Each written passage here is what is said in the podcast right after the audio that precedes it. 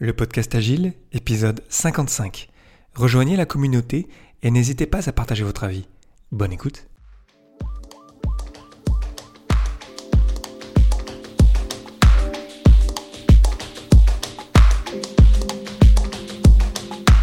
Bonjour, bonsoir et bienvenue. Vous écoutez le podcast Agile, le podcast qui parle d'agilité en français. Merci d'être à l'écoute aujourd'hui, je suis Léo Daven et je réponds chaque semaine à une question liée à l'état d'esprit, aux valeurs, principes et pratiques agiles qui font évoluer le monde du travail au-delà. Retrouvez tous les épisodes sur le site web du podcast, lepodcastagile.fr. Aujourd'hui, pourquoi rajouter des personnes sur un projet n'est pas une bonne idée?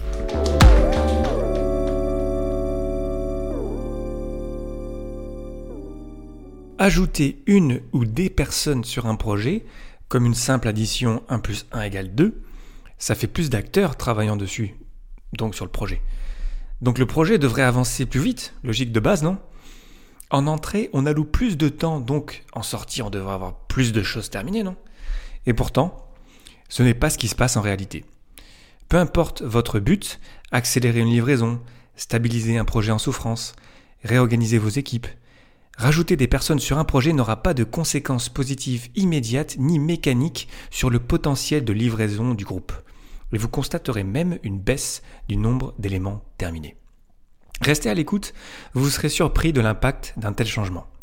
Parce que c'est d'abord prendre du temps à ceux qui accueillent là où les nouvelles personnes, et surtout parce qu'en tant qu'humain, on performe moins plus on est nombreux. Pour commencer, c'est trivial et pourtant on l'oublie trop souvent, Ajouter quelqu'un dans un projet, c'est prendre du temps aux autres. Car là où le nouvel arrivant, peu importe son niveau ou ses compétences, ça n'a rien à voir avec elle ou lui, devra prendre ses marques petit à petit, et avant d'arriver à un niveau suffisant pour contribuer à l'effort collectif, il va lui falloir du temps, tout simplement. Il y a deux choses sur lesquelles n'importe qui, même le plus grand des génies, suivra une courbe d'apprentissage. Le quoi et le comment. Le quoi, c'est le métier, le projet, qu'est-ce qu'il faut faire pour le faire avancer? Connaître l'environnement, les outils, le métier. La seconde courbe d'apprentissage concerne le comment, comment l'équipe travaille, quelles sont ses bonnes pratiques, ses habitudes, son rythme, son équilibre, ses règles non écrites. Et d'ailleurs, le comment est plus lent à intégrer que le quoi à mon avis. Et pour que ces deux apprentissages se passent du mieux possible, là où le nouvel entrant aura besoin des autres et donc il n'y aura pas d'autre moyen que de prendre du temps à d'autres membres de l'équipe pour ça. Et souvent, ça vient de ceux qui ont le plus de connaissances, évidemment, ceux qui contribuent peut-être même plus que la moyenne. Et ces accueillants devront passer du temps pour accompagner, pas juste une heure et au début et adieu bonne chance, mais du temps qui va s'étaler au fil de l'eau, au fur et à mesure de l'intégration et de la progression du nouvel arrivant. Bref, il n'y a pas de magie, S'intégrer dans un produit, une équipe, un projet, ça prend du temps et ça en prend à l'équipe qui accueille. Nous sommes aussi par nature limités par notre potentiel d'apprentissage quotidien et donc on évitera un bloc unique de transfert de connaissances à la manière d'un transfert de données sur clé USB pour aller vers de l'accompagnement continu. De fait, dans le cas d'une équipe Scrum qui utilise la vélocité, parce qu'on va prendre du temps de certains, on va donc la voir logiquement diminuer lorsqu'on ajoute des personnes. Mais alors, lorsque cette ou ces nouvelles personnes sont intégrées, doit-on s'attendre à voir l'équipe terminer d'autant plus de choses? Malheureusement, non. Et on peut l'expliquer par exemple avec l'effet Ringelmann, aussi appelé paresse sociale en psychologie.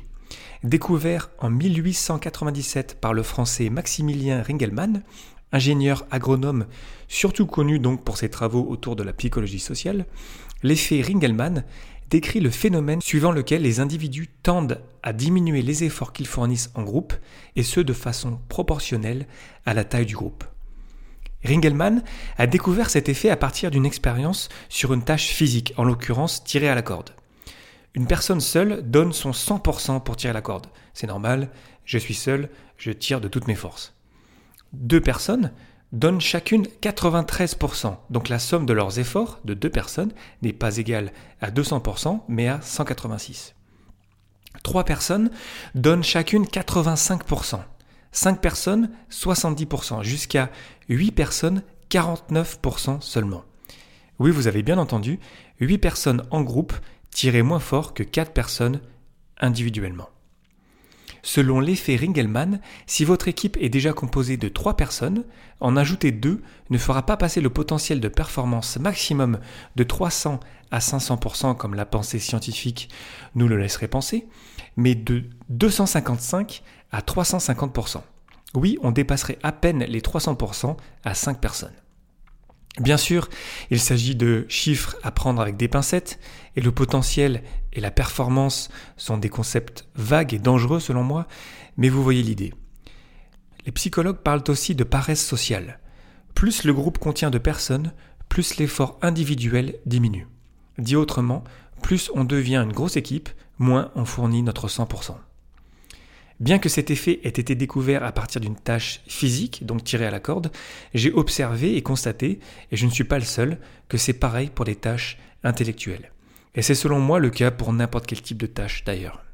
Le problème, et vous me voyez venir parce que vous écoutez le podcast Agile, c'est que dans le monde complexe, on a besoin d'équipes multidisciplinaires, c'est-à-dire de toutes les compétences nécessaires dans l'équipe. Donc déjà, on a besoin d'une équipe, une personne seule ne pouvant rassembler tout le savoir nécessaire de toute façon. Du coup, on perd de fait le 100% d'une personne seule.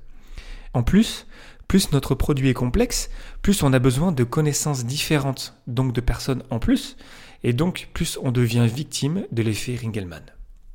Bref, dans le monde complexe, on a besoin d'équipes relativement nombreuses, et donc la performance individuelle est humainement limitée avant même qu'on ait commencé quoi que ce soit. On comprend donc logiquement qu'ajouter encore une ou des personnes, peu importe leur connaissance et motivation, ne fera pas mathématiquement augmenter les livraisons de l'équipe. En fait, le rapport sera inversement proportionnel au nombre de personnes dans l'équipe. Alors pourquoi rajouter des personnes sur un projet n'est pas une bonne idée? Tout simplement parce que ça risque fort de faire ralentir l'ensemble il n'y a pas de relation mathématique certaine et positive entre l'ajout de personnes dans une équipe et ce que l'équipe va livrer en plus derrière. Au mieux, l'impact sera limité. Au contraire, intégrer de nouveaux coéquipiers prend du temps et d'autant plus de temps de celles et ceux qui connaissent mieux le métier et le comment on travaille ensemble.